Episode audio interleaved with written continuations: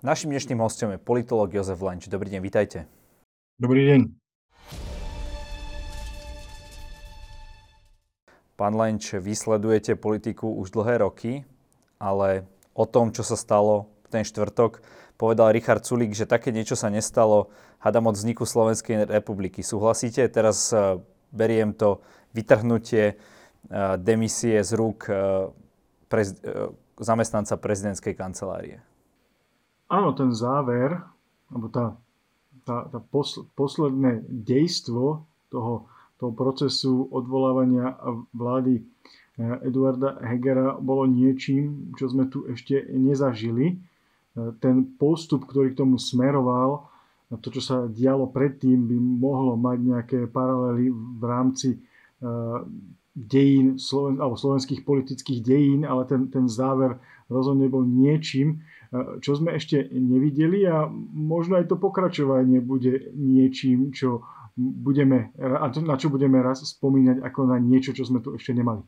Čiže myslíte, že týmto sa to nekončí? No a v čom očakávate, čo, čím nás to prekvapí ten budúci vývoj?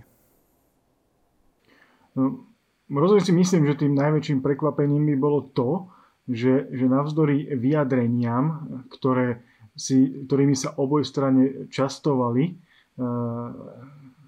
SAS eh, a Olano, špeciálne eh, Richard Sulik a Igor Matovič, eh, to, akým spôsobom spolu nedokázali spolupracovať, tak ak by to vyústilo do toho, čo sa snaží, snažil opakovane tvrdiť ako riešenie celej situácie práve Richard Sulík, to znamená akási rekonštrukcia podobe, vlády v podobe e, Heger 2.0, e, tak to by bolo určite niečo, čo sme tu nemali, pretože e, nik by snáď nečakal, že, že niekto, niekto príčetný by bol ochotný nielenže po tom všetkom, čím končilo odvolávanie vlády Eduarda Hegera, či bol ochotný ísť do spolupráce s Igorom Matovičom, ale v prípade, že by do tej spolupráce, hoď nie priamo účasti vo vláde, ale pomoci vláde prežiť, či už do septembra alebo do riadných volieb,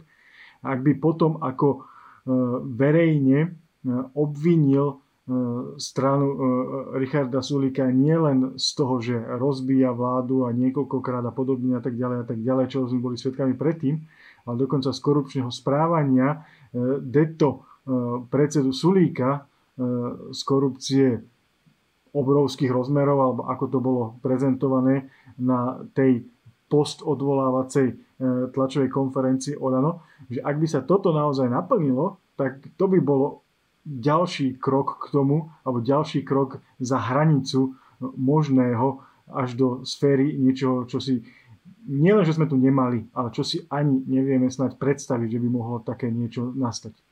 Pani Janka Byto Cigániková z už spomínanej strany SAS uh, eh, hovorila, že oni to teda nemohli povedať hneď, že teda nebudú za predčasné voľby, pretože preto by uh, fašisti neboli za odvolanie vlády.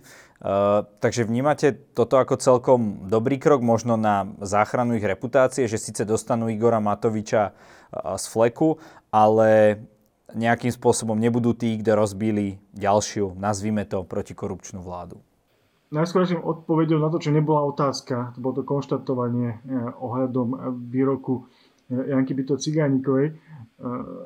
Ak si niekto myslel, že dokáže utajiť tú skutočnosť, že SAS je proti predčasným voľbám, takže to nebude exaktne vyslovovať, hm, tak si myslím, že je veľmi naivný, pretože z tých vyjadrení, dokonca aj priamých z SAS, keby sme ich išli teraz dohľadávať spätne, e, by sme určite našli také, kde sa, e, nespomí, kde sa spomína tá skutočnosť, že SAS nechce predčasné voľby. Nie, že by, že by bolo jasne deklarované, že predčasné voľby chce. To znamená, ak si myslíš, že takto nejakého oblafnú, tak myslím, že boli naivní rovnako možno aj tí, ktorí sa spoliehali na to, že, že SAS k predčasným voľbám bude smerovať, pretože tých vyjadrení za predčasné voľby bolo násobne menej než tých proti. Ale späť k tej vašej otázke, e, či sa snaží e, tým oddialovaním e, predčasných volieb alebo oddialovaním riešenia súčasnej krízy, ktoré, ktoré, ktorými mohlo byť, mohli byť práve predčasné voľby, že zakrie tú skutočnosť, že bola zodpovedná SAS za, za odvolanie vlády Eduarda Hegera, teda za pád vlády, tak si myslím, že je to rovnako naivné. Ak jedna opozičným stranám by malo ísť o odvolávanie vlády alebo mali by mať snahu dostať sa k moci dostať sa k moci dá práve odvolaním existujúcej vlády a následne vyvolaním predčasných volieb, E, takže ak by oni ako opozičná strana e, toto nechceli alebo sa tohto, tohto stavu alebo udalosti ostýchali, tak jednoducho nemali ísť do, e, do návrhu na odvolanie vlády Eduarda Hegera.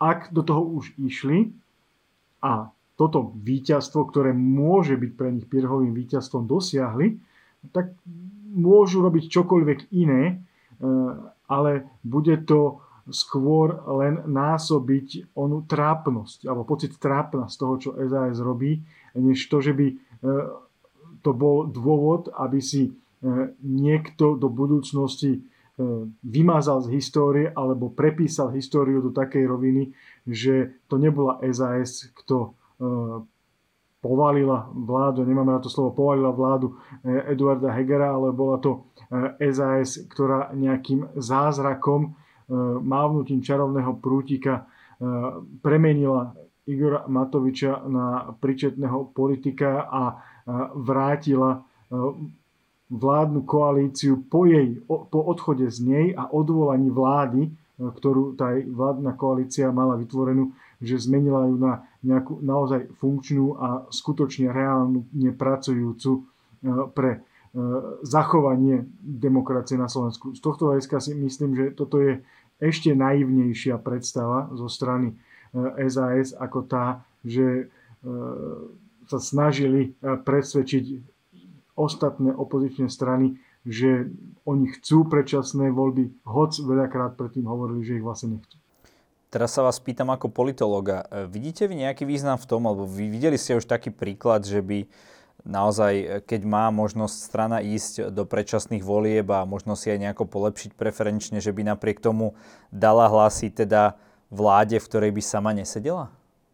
Nevidel som to a nevidel som ani situáciu, že strana, ktorá iniciovala odvolanie vlády, by sa následne po odvolaní tejto vlády e, tlačila nie priamo do vlády, aby sme boli v tomto prípade poctiví smerom GZS, ale tlačila do podpory tejto vlády alebo rekonštrukcie vlády a zachovania svojho statusu strany, ktorá nie je vo vláde, ale ktorá navzdory tomu vládu, ktorú predtým odvolala, podporuje.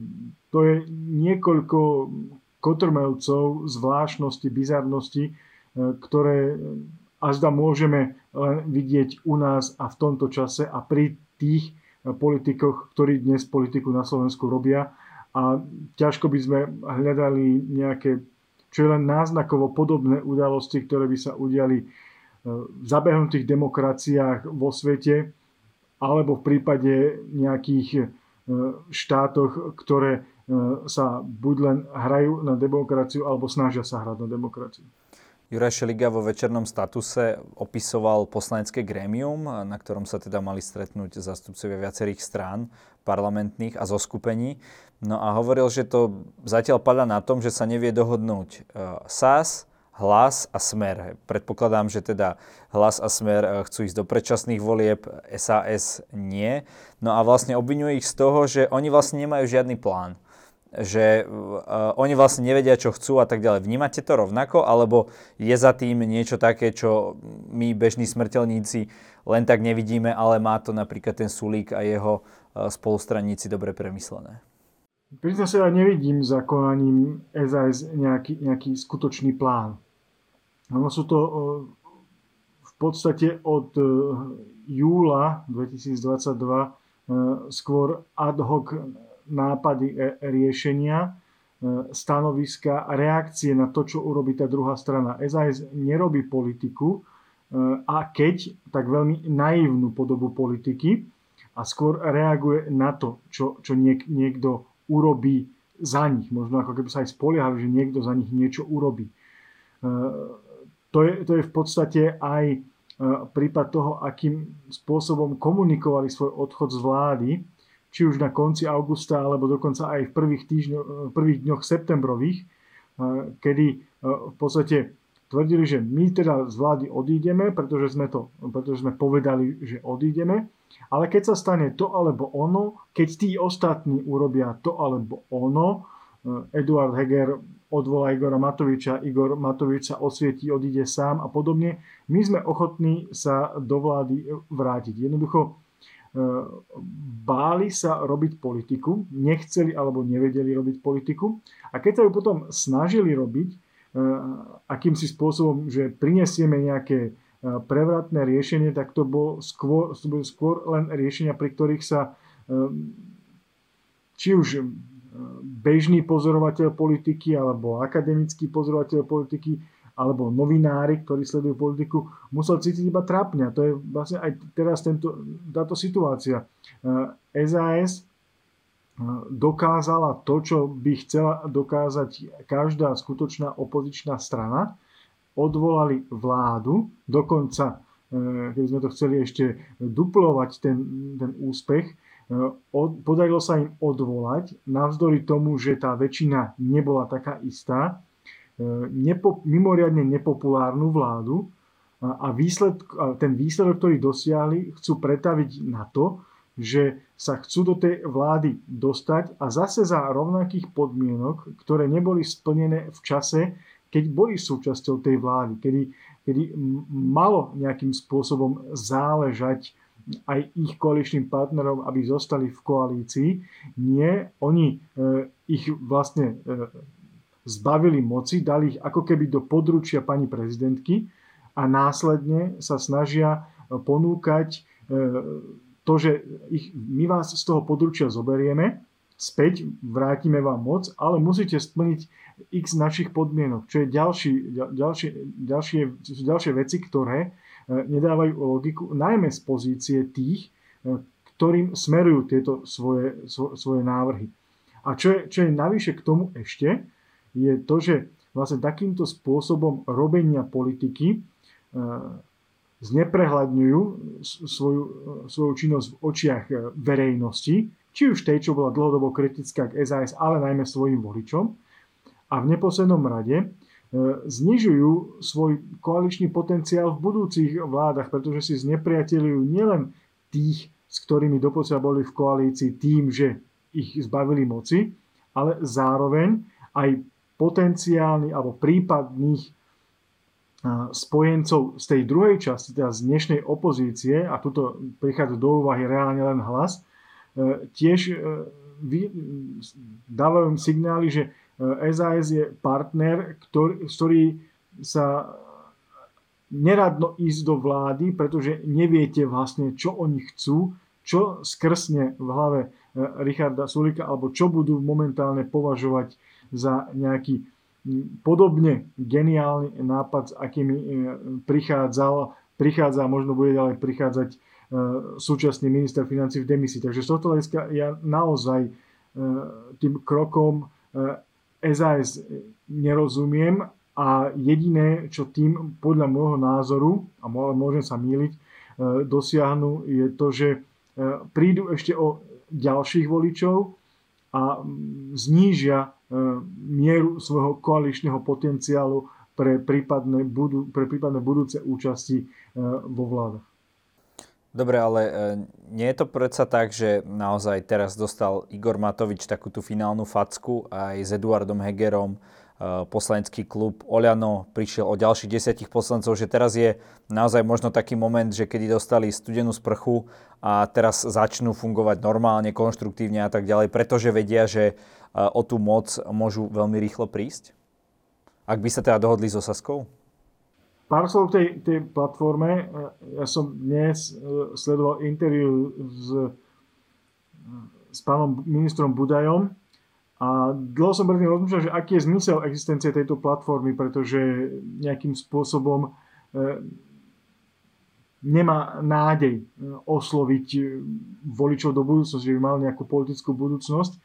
A jedne, z toho, jedne čo mi z toho jeho interviu vyšlo, je, že vlastne oni sa ako keby vytvorili preto, aby mohli ako nie členovia Oľano chváliť Igora Matoviča, alebo niektoré kroky Igora Matoviča, čo bolo dosť, dosť zvláštne. Odchádzame, ale zároveň nemajú krivého slova na, na bývalého svojho šéfa a keď tak na jednotlivcov a keď tak vyčítal, tak to boli, bola v parlamentná kauza návrhu zákona na zákaz duhových vlajok a podobne, čo mi príde naozaj akože ďalšia e, z radou bizarností, ktorú dnes v politike máme. Ale čo sa týka teda toho Oľana, toho zvyšku, ktoré teda zatiaľ neodišlo od Igora Matoviča. E, navzdory tomu, ako ste to vynazvali, že dostali facku, e, stále sa ja pýtam, a prečo by to mali zmeniť? Prečo by mali ísť alebo prečo by mali splniť teraz podmienky e, Richarda Sulíka, keď už v podstate e, na teraz o tú moc prišli e, s veľkou pravdepodobnosťou počase o moc tak či tak prídu. Šanca, že by ak by aj táto vláda pokračovala, alebo nejaká rekonštruovaná vláda pokračovala až do, pre, do riadných volieb, šanca na to, že by si nejak preferenčne polepšili, nie je veľká, nevrajím, že, že neexistuje, ale nie je veľká. Ale čo je podstatné, nevidím dôvod, o čom svedčia aj tie vyjadrenia Igora Matoviča priamo po odvolaní a to, akým spôsobom komunikuje alebo komunikoval a komunikuje v súčasnosti, teda niekoľko, niekoľko dní potom. E, nevidím dôvod, prečo by sa mal Igor Matovič meniť v tom, ako politiku robí, akým je. Keď sa nezmenil v momente, keď získal moc a stal sa premiérom, keď sa nezmenil potom, ako o post premiéra prišiel, e, keď sa nezmenil potom, ako sa jeho vláda stala, jeho vláda, v mysle teda vláda ktorej formálne šéfuje ako predseda najsilnejšieho poslaneckého klubu, e, keď e, tá vláda sa stala menšinovou a nezmenil sa ani potom, keď tá vláda v podstate e, prišla o dôveru Národnej rady. Prečo by sa mal zmeniť potom, ako mu SAS opakovane dáva tie isté, tie isté podmienky a ešte viac sa ho snaží v jeho očiach ponížiť. Takže z tohto hľadiska nemyslím si, že tá studená sprcha, hoď bola studená, e, že by padla v odzovkách na úrodnú pôdu a že by e, zmenila e, myslenie toho, kto rozhoduje o tom, čo si majú myslieť a čo majú robiť iní.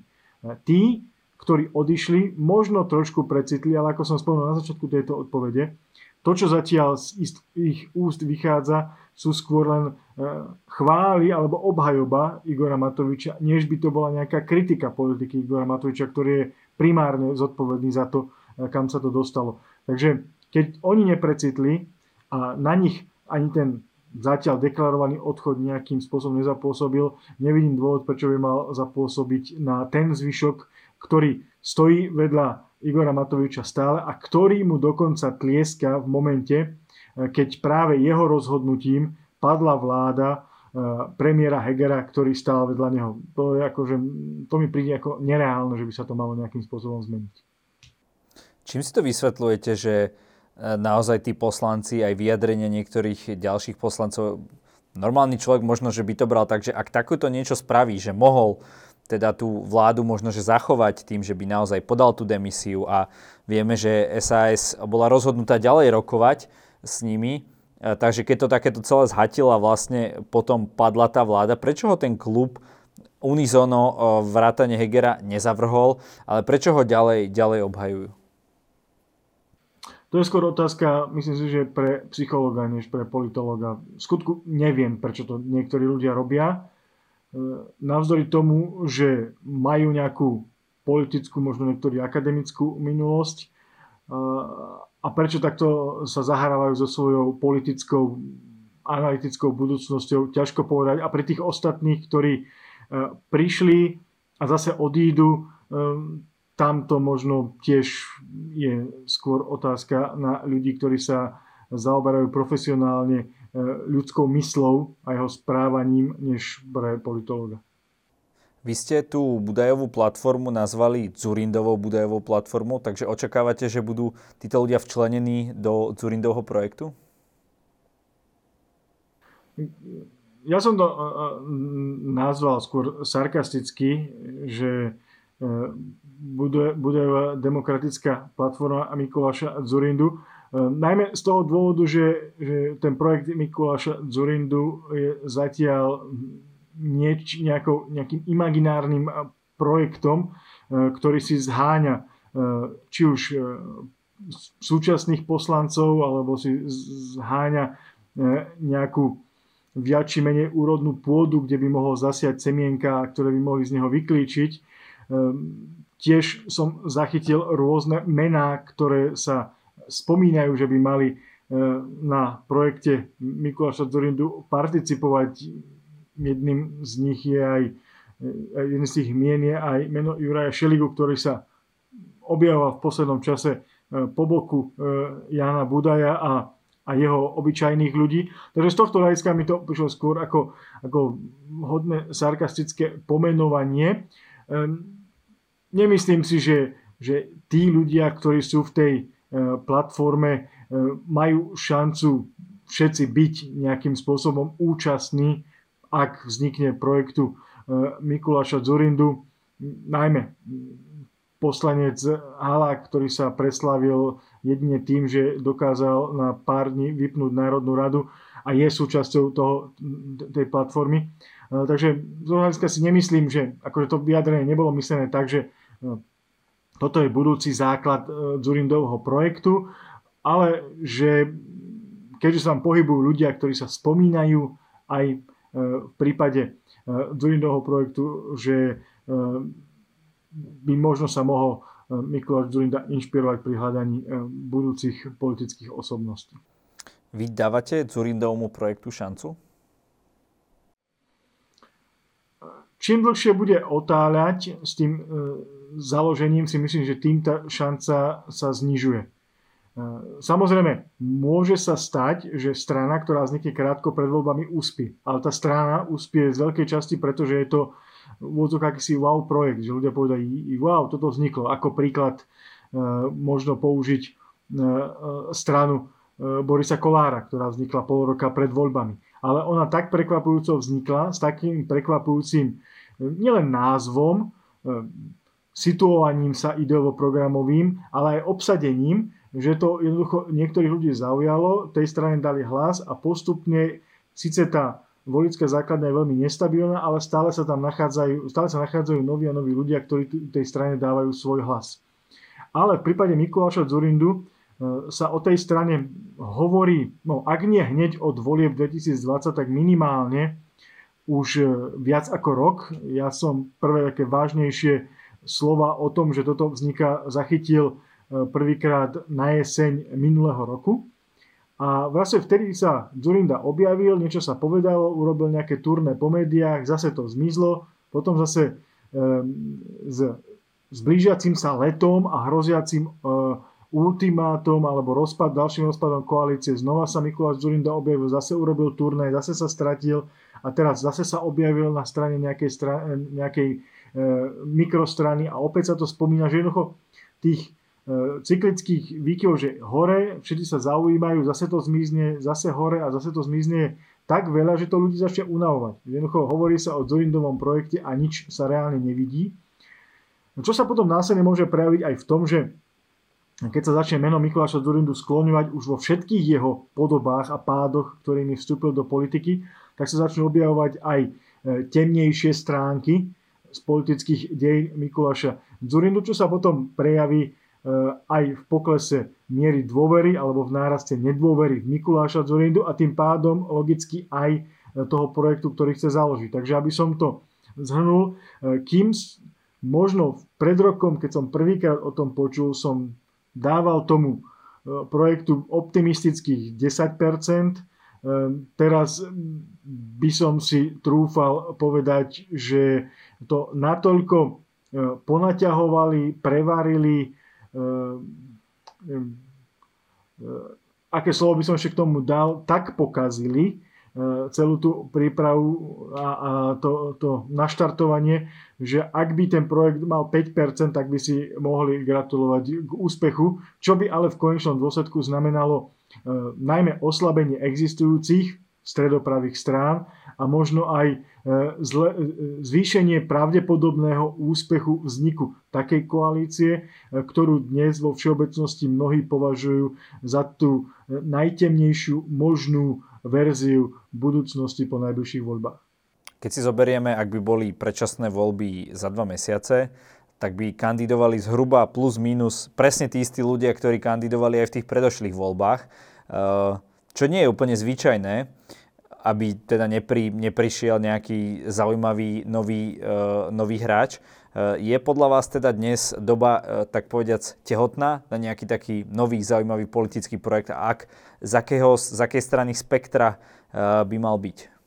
Ak si dobre spomínam, tak v podstate od volieb 98 v každých voľbách bola nejaká nová, nová strana, ktorá e, vznikla pred voľbami a ktorá sa dostala do parlamentu. Niektoré skôr či neskôr zanikli. E, mám pocit teraz, ak rýchlo si na to späť, že akorát možno v roku 2006 vo voľbách ne, nebol nik nový.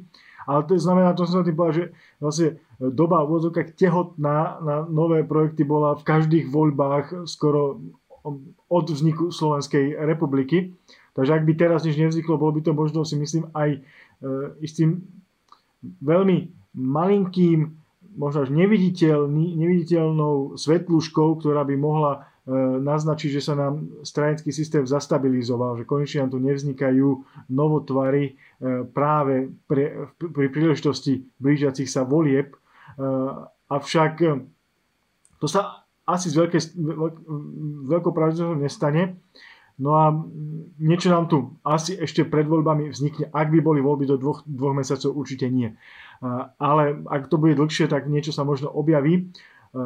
A to, čo sa objaví, keďže sa zvyčajne objavujú pred voľbami skôr politické subjekty, ktoré same seba identifikujú ako stredopravé, dúfajú, že budú práve tou vytúženou platformou, na ktorej sa zjednotia E, ďalšie stredopravé mikrostrany, e, v konečnom dôsledku ale rozšíri ten rámec toho e, stredopravého planktónu, že skôr tu sa objaví nejaká politická strana. Nemyslím si, že, že vznikne nejaká nová strana, ktorá by sa hlásila ku krajnej pravici. Tá mimochodom vznikla počas volebného obdobia odčlenením sa od strany Kotlebovci hnutie Republika E, nemyslím si, že vznikne nejaký úspešný projekt e, národnostných menší, nejaká úspešná regionálna strana.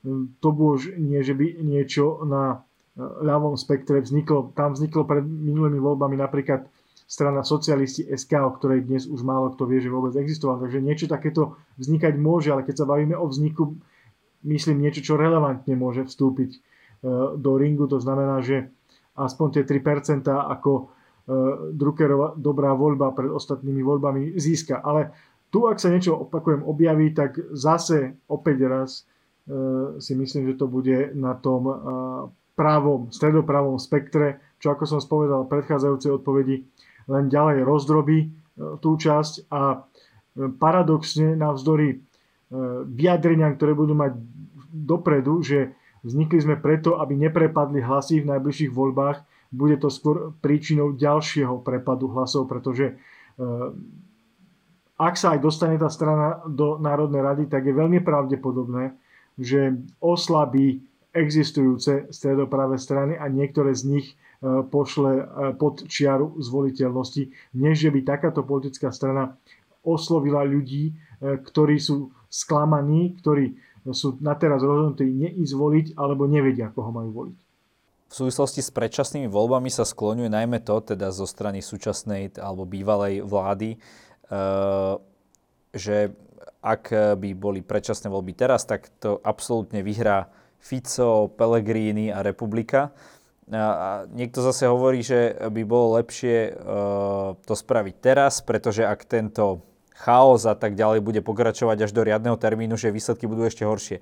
Vy ste na ktorej strane spektra? Čo myslíte, že by bolo lepšie, ak sa teda bavíme o potrebách alebo nejakých víziách tejto súčasnej vládnej koalície? Keby som sa na to pozeral z pohľadu teda súčasných vládnych strán, tak myslím si, že, že čas na to, aby zlepšili svoje preferencie, už premrhali aj tým teátrom uh, svojho, svojho, svojho záveru uh, v tomto predvianočnom čase. Uh, takže z tohto hľadiska si myslím, že tým stranám by veľmi nepomohli akékoľvek voľby, než by, či by boli vo februári 24 alebo v priebehu roku 2023 je možné, že by im mohlo pomôcť, ak zvládnu e, kampaň, e, to, že v priebehu roka e, ľudia napríklad zabudnú na infláciu a spomenú si napríklad na zvýšené platy alebo nejaké, nejaké iné úspešné, úspešné veci, ktoré sa snažia presadiť v rôznych tých balíčkoch, ale tam som tiež skôr, skôr skeptický. Takže myslím si, že pre vládne strany by paradoxne skôr mohli prospieť predčasné voľby, než voľby v riadnom termíne, pretože tie voľby budú v ďalšej zime a nevieme, aká tá zima bude. Môže byť rovnako zlá ako táto, ba ešte, ba ešte horšia. A ak by pokračovali e, v tej politike, ktorú, ktorú robili doposiaľ, tak by im to mohlo následne ešte uškodiť niektorým už nemôže uškodiť nič. Ako v prípade strany za ľudí tam je jedno, kedy tie voľby budú. Skôr ak sa bavíme o, o niekom, komu môžu poškodiť alebo polepšiť, tak sa bavíme o Oľano Smerodina a teda bývalom koaličnom partnerovi SAS. E, tam si myslím, že e, všetkým trom by skôr e, vyhovovali predčasné voľby, pretože aj o tom, čo sme sa bavili pred chvíľkou, o možných vznikajúcich projektoch, tak tie skôr môžu odobrať hlasy práve týmto, politickým, týmto trom politickým stranám. E, najmenej asi sme rodina, pretože s nimi sa spájala nejaká nádej na stredopravú, stredopravú vládu, úspešnú stredopravú vládu a výsledok, výsledkom je to fiasko, ktorého sme svedkami boli aj v týchto dňoch. Takže opäť im by skôr vyhovovali tie voľby predčasné. Čo sa týka víťaza, pretože tak bola aj postavená otázka, že Robert Fico by vyhral. Stále som presvedčený o tom, že ak hlas neurobi fatálnu chybu, čo samozrejme urobiť môže, ak nevypadne nejaký naozaj veľmi škaredý kostlivec zo skrine, kľúčových predstaviteľov hlasu, tak tá strana by voľby nemala prehrať.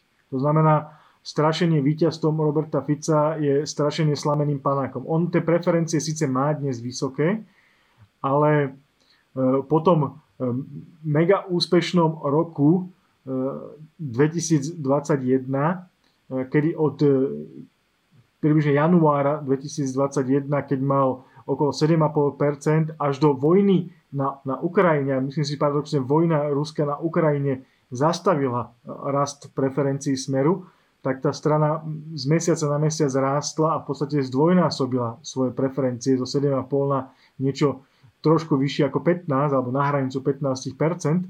A odtedy vlastne od februára sa to nehýbe hore. A nehýbe sa to ani dole, to skôr stagnuje. Takže z tohto hľadiska si myslím, že e, smer už to, to maximum dosiahol. Ale, opakujem, bude to závisieť od toho, ako bude robiť politiku hlas, bude to závisieť od toho, ako sa bude dariť e, hlasu a do istej miery možno aj od toho, e, aká vláda a akým spôsobom tá vláda bude fungovať do termínu volieb, či už budú predčasné alebo riadne. Ja som teraz počul, že pán Heger uh, sa snaží stále získať nejakú tú 76 novú, hej, ako keby e, chceli, aby tá agónia ďalej pokračovala. Aj vy ste to na začiatku naznačili, že toto ešte môže trvať veľmi dlho. Hovoria o tom v konec koncov aj e, predstavitelia opozičných politických strán. A myslíte, že ak e, tak budeme tu mať nejaké také takéto, taký, takýto dočasný stav dlhú dobu, ten chaos bude pokračovať, že to v konečnom dôsledku môže poškodiť aj tie opozičné strany, že, že ľudia zanevrú na politiku ako celok?